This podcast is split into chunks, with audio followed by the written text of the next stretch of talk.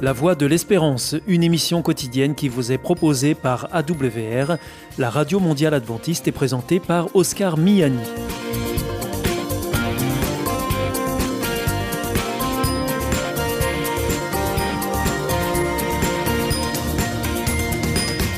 Merci de votre fidélité à la Voix de l'Espérance à travers les ondes, mais aussi par Internet sur www.awr.org ou aussi grâce à votre téléphone.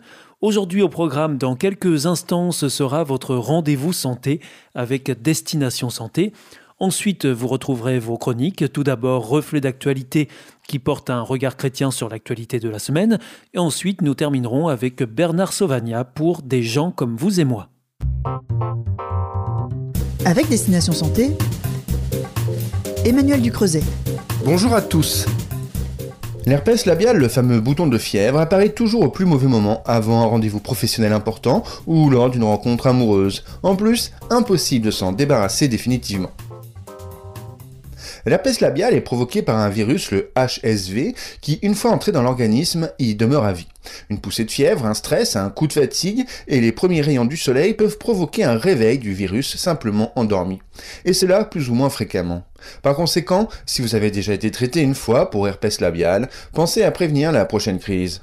Prenez les devants et appliquez sur les lèvres un écran total avant chaque exposition au soleil, notamment si vous devez partir ces prochaines semaines au sport d'hiver. Et si vous n'avez pas agi assez tôt, vous en serez quitte pour reprendre un traitement. L'herpès labial est donc un véritable récidiviste qui en plus est particulièrement contagieux. Il survient le plus souvent à la commission des lèvres, en général au même endroit que lors de sa précédente récurrence. Son apparition est souvent précédée de picotements, d'une sensation de tension de la peau, voire de brûlure. C'est sans doute pourquoi les Québécois la surnomment aussi feu sauvage. L'idéal est de savoir reconnaître ces signes avant-coureurs et d'agir dès ce stade. Le traitement des poussées fait généralement appel à des médicaments antiviraux administrés pendant quelques jours. Ces traitements sont symptomatiques, l'infection restant latente.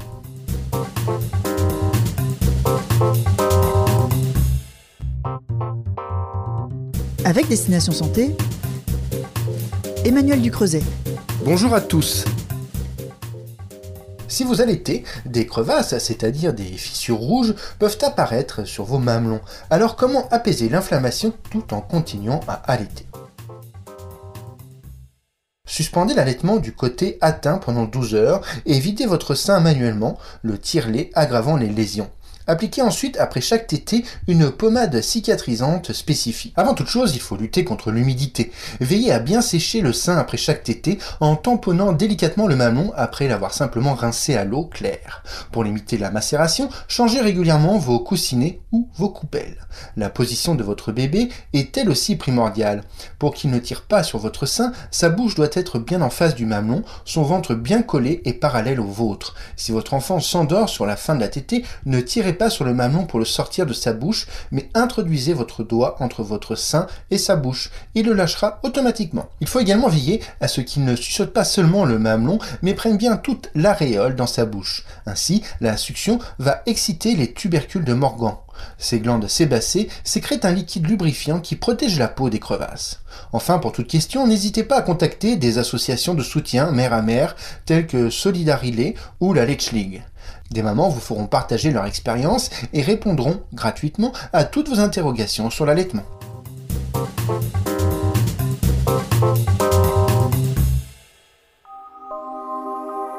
Vous aussi, votre santé vous intéresse? Alors si vous souhaitez en savoir plus, demandez-nous l'ouvrage Santé et bien-être des éditions Vie et Santé. Nous aurons le grand plaisir de vous en adresser un exemplaire gratuitement sur simple demande de votre part à france.awr.org.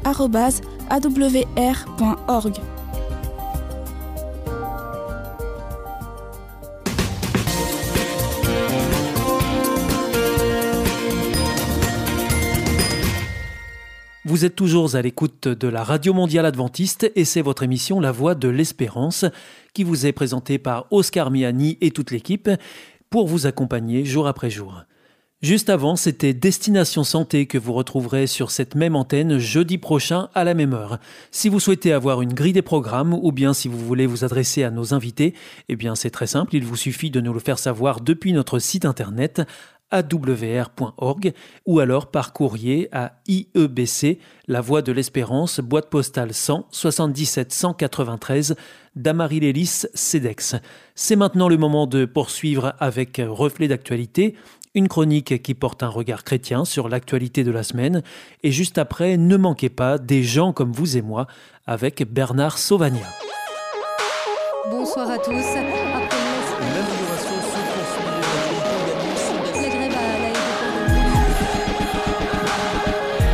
Reflet d'actualité. Une approche chrétienne de l'actualité de la semaine. 300 grammes de carton et une tonne de courage avec le pasteur Gétro Camille. 300 grammes de carton et d'encre. 300 grammes de matière et une tonne de courage pour venir brandir ce panneau au journal télévisé le plus regardé en Russie. Elle brandit une pancarte sur laquelle est écrit Les Russes sont contre la guerre et où les drapeaux ukrainiens et russes se côtoient. Elle avait préalablement diffusé une vidéo qui disait Ce qui se passe en Ukraine est un crime. La responsabilité totale de cette agression repose sur la conscience d'une seule personne, Vladimir Poutine. Elle ajoute dans sa vidéo Malheureusement, j'ai travaillé pour Pervi Canal ces dernières années, faisant de la propagande pour le Kremlin. J'en ai très honte aujourd'hui. J'ai honte d'avoir permis que des mensonges soient diffusés à la télévision honte d'avoir permis que le peuple russe soit zombifié. Elle risque maintenant 15 ans de prison, dans un pays qui n'a de démocratique que les formes. Autant dire qu'elle a mis sa vie entière dans la balance. Quel extraordinaire courage il faut pour s'opposer à un régime autoritaire au risque de sa liberté et même de sa vie, voire de la vie de ses proches. Dans notre pays, après la Deuxième Guerre mondiale, beaucoup de Français sont subitement devenus des résistants, des justes, mais a posteriori. Des combattants qui se sont déclarés après que la bataille soit terminée.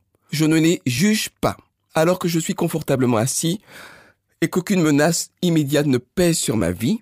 Je dois me demander comment je réagirais si ma femme, mes enfants et moi-même étions dans une situation indignante qu'il faut dénoncer, mais au risque de nos vies.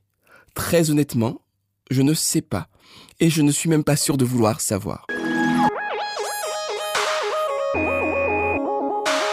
Par contre, s'il n'y a pas de réponse toute faite, trois passages bibliques donnent matière à réfléchir. Premier texte, rappelle-leur d'être soumis aux magistrats et aux autorités, d'obéir et d'être prêts à toute bonne œuvre. Cela, c'est un texte de l'apôtre Paul à Tite. Il semble simple, mais c'est un passage qui contient une antinomie potentielle. Comment pratiquer toute bonne œuvre en étant soumis à une autorité qui commet des abus de pouvoir ou même des atrocités? Après tout, peut-on considérer que tout pouvoir est légitime? Qu'en est-il d'un dictateur, par exemple? De notre côté, si chacun juge de la qualité de l'autorité et n'obéit que sélectivement, n'y a-t-il pas, in fine, un risque de désordre, voire d'anarchie? Tentons notre chance avec un deuxième texte et voyons si nous pouvons dégager une ligne directrice plus nette. Mieux vaut obéir à Dieu plutôt qu'aux hommes. Acte 5, verset 29. Cela résonne comme un appel à la désobéissance civile, désobéissance civile que l'on pratique à cause de convictions morales, idéologiques ou spirituelles. Et heureusement que certaines personnes en ont, et sont prêtes à payer le prix de ces convictions, sans quoi peut-être vivrions-nous encore sous un régime nazi. Si dans ce dernier contexte, le contexte nazi, la ligne de démarcation entre le bien et le mal devenait extrêmement claire quand sont apparus les horaires des camps de concentration, ce n'est pas toujours aussi simple. Et puis, qu'entend-on au juste par obéir à Dieu? Est-ce qu'on veut dire appliquer des préceptes lus dans des textes sacrés vieux de plusieurs millénaires? Ou bien est-ce qu'il s'agit d'écouter la voix de sa conscience propre? Ce type de texte peut poser plus de questions qui n'apportent de réponses. Par contre, le dernier texte que je vous propose me semble un peu plus simple. Matthieu 16, verset 25, Celui qui veut sauver sa vie la perdra, mais celui qui la perdra à cause de moi la trouvera. Les choses me paraissent un peu plus simples parce que s'il est des contextes délicats dans lesquels il faut ménager la chèvre et le chou, s'il y a des domaines éthiques complexes, s'il faut parfois des approches sociétales qui demandent beaucoup de nuances, beaucoup de subtilité, il faut au contraire parfois, et comme Marina Ovsiadnikova, savoir prendre un risque et mettre sa vie dans la balance, non seulement pour sauver des valeurs et des idées, mais surtout des vies en disant Non à la guerre. Un grand non, ferme, univoque et catégorique. C'était Reflet d'actualité, une approche chrétienne de l'actualité de la semaine à retrouver en podcast. Hier ist Adventist World Radio, die Stimme der Hoffnung. Questa è la radio mondiale avventista. La voce della speranza.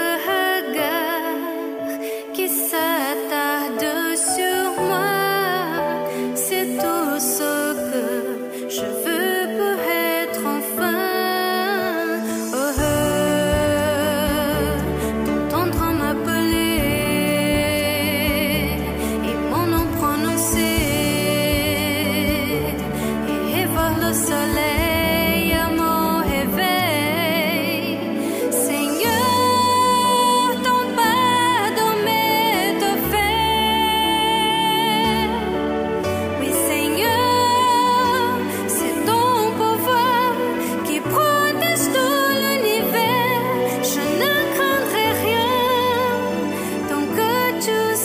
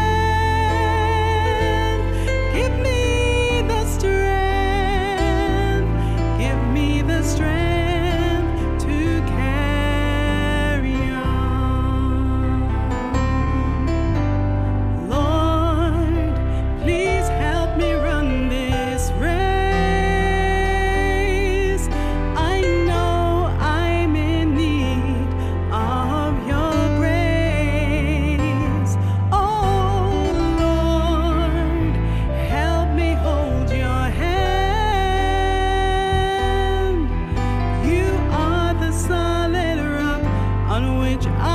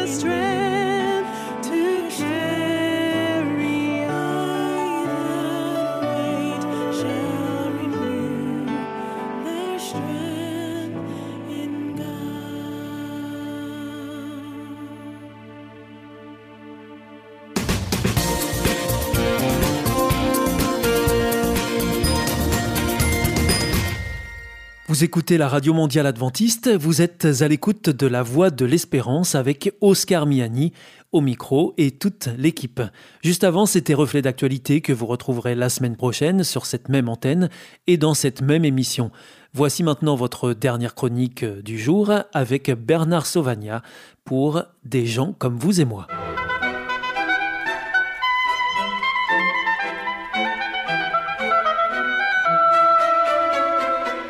Des gens comme vous et moi. Histoire ordinaire et extraordinaire tirée de la Bible.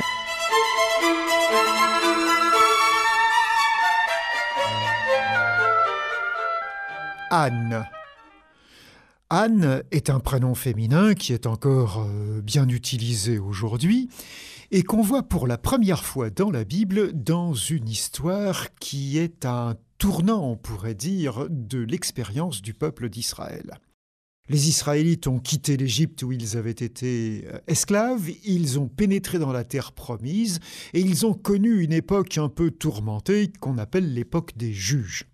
Et à la fin de cette époque, il désire avoir un roi, et c'est dans cette période-là, à peu près, disons, 1100 ans avant notre ère, que se passe cette histoire.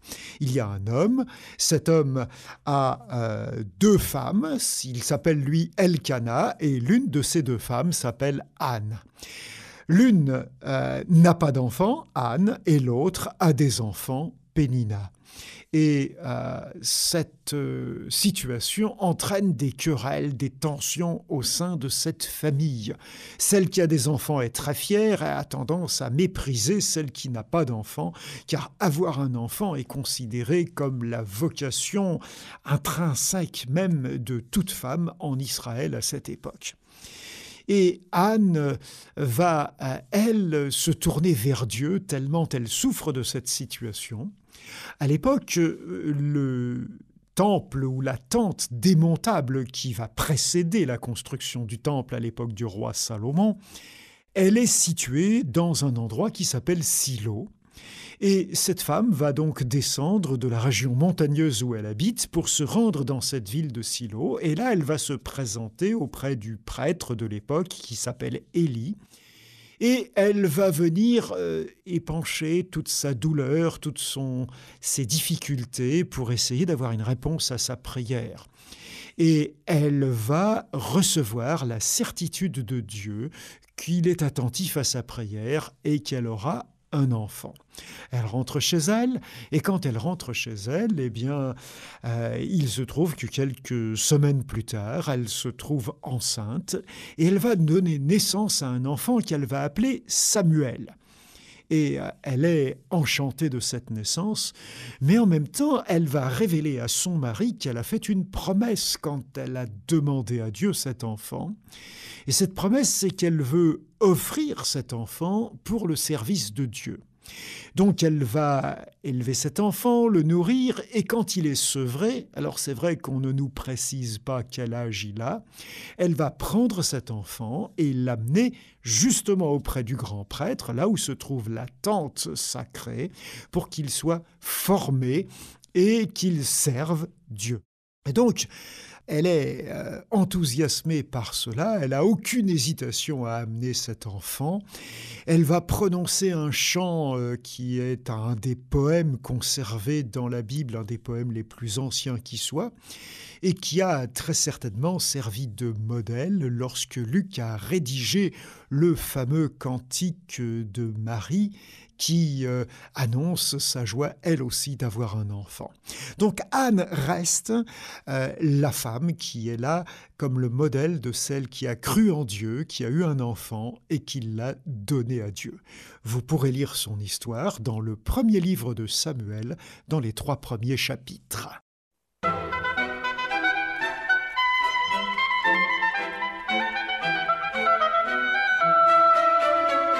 C'était une chronique de Bernard Sauvagnin.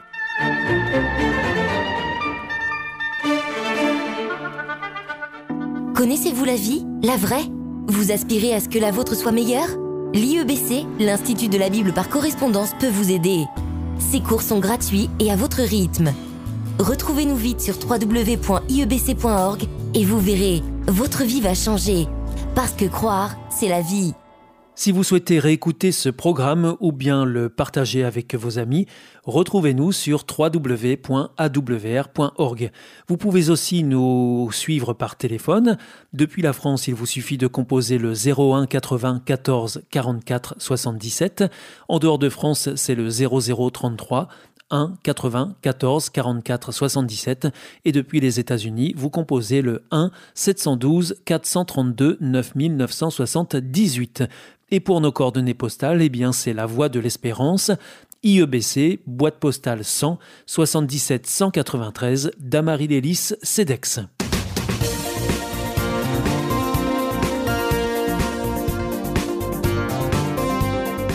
Votre émission est pour aujourd'hui terminée. Vous étiez à l'écoute de la Radio Mondiale Adventiste pour votre émission quotidienne La Voix de l'Espérance. Et vous étiez en compagnie d'Oscar Miani. Nous vous donnons rendez-vous demain à la même heure. D'ici là, portez-vous bien. À demain.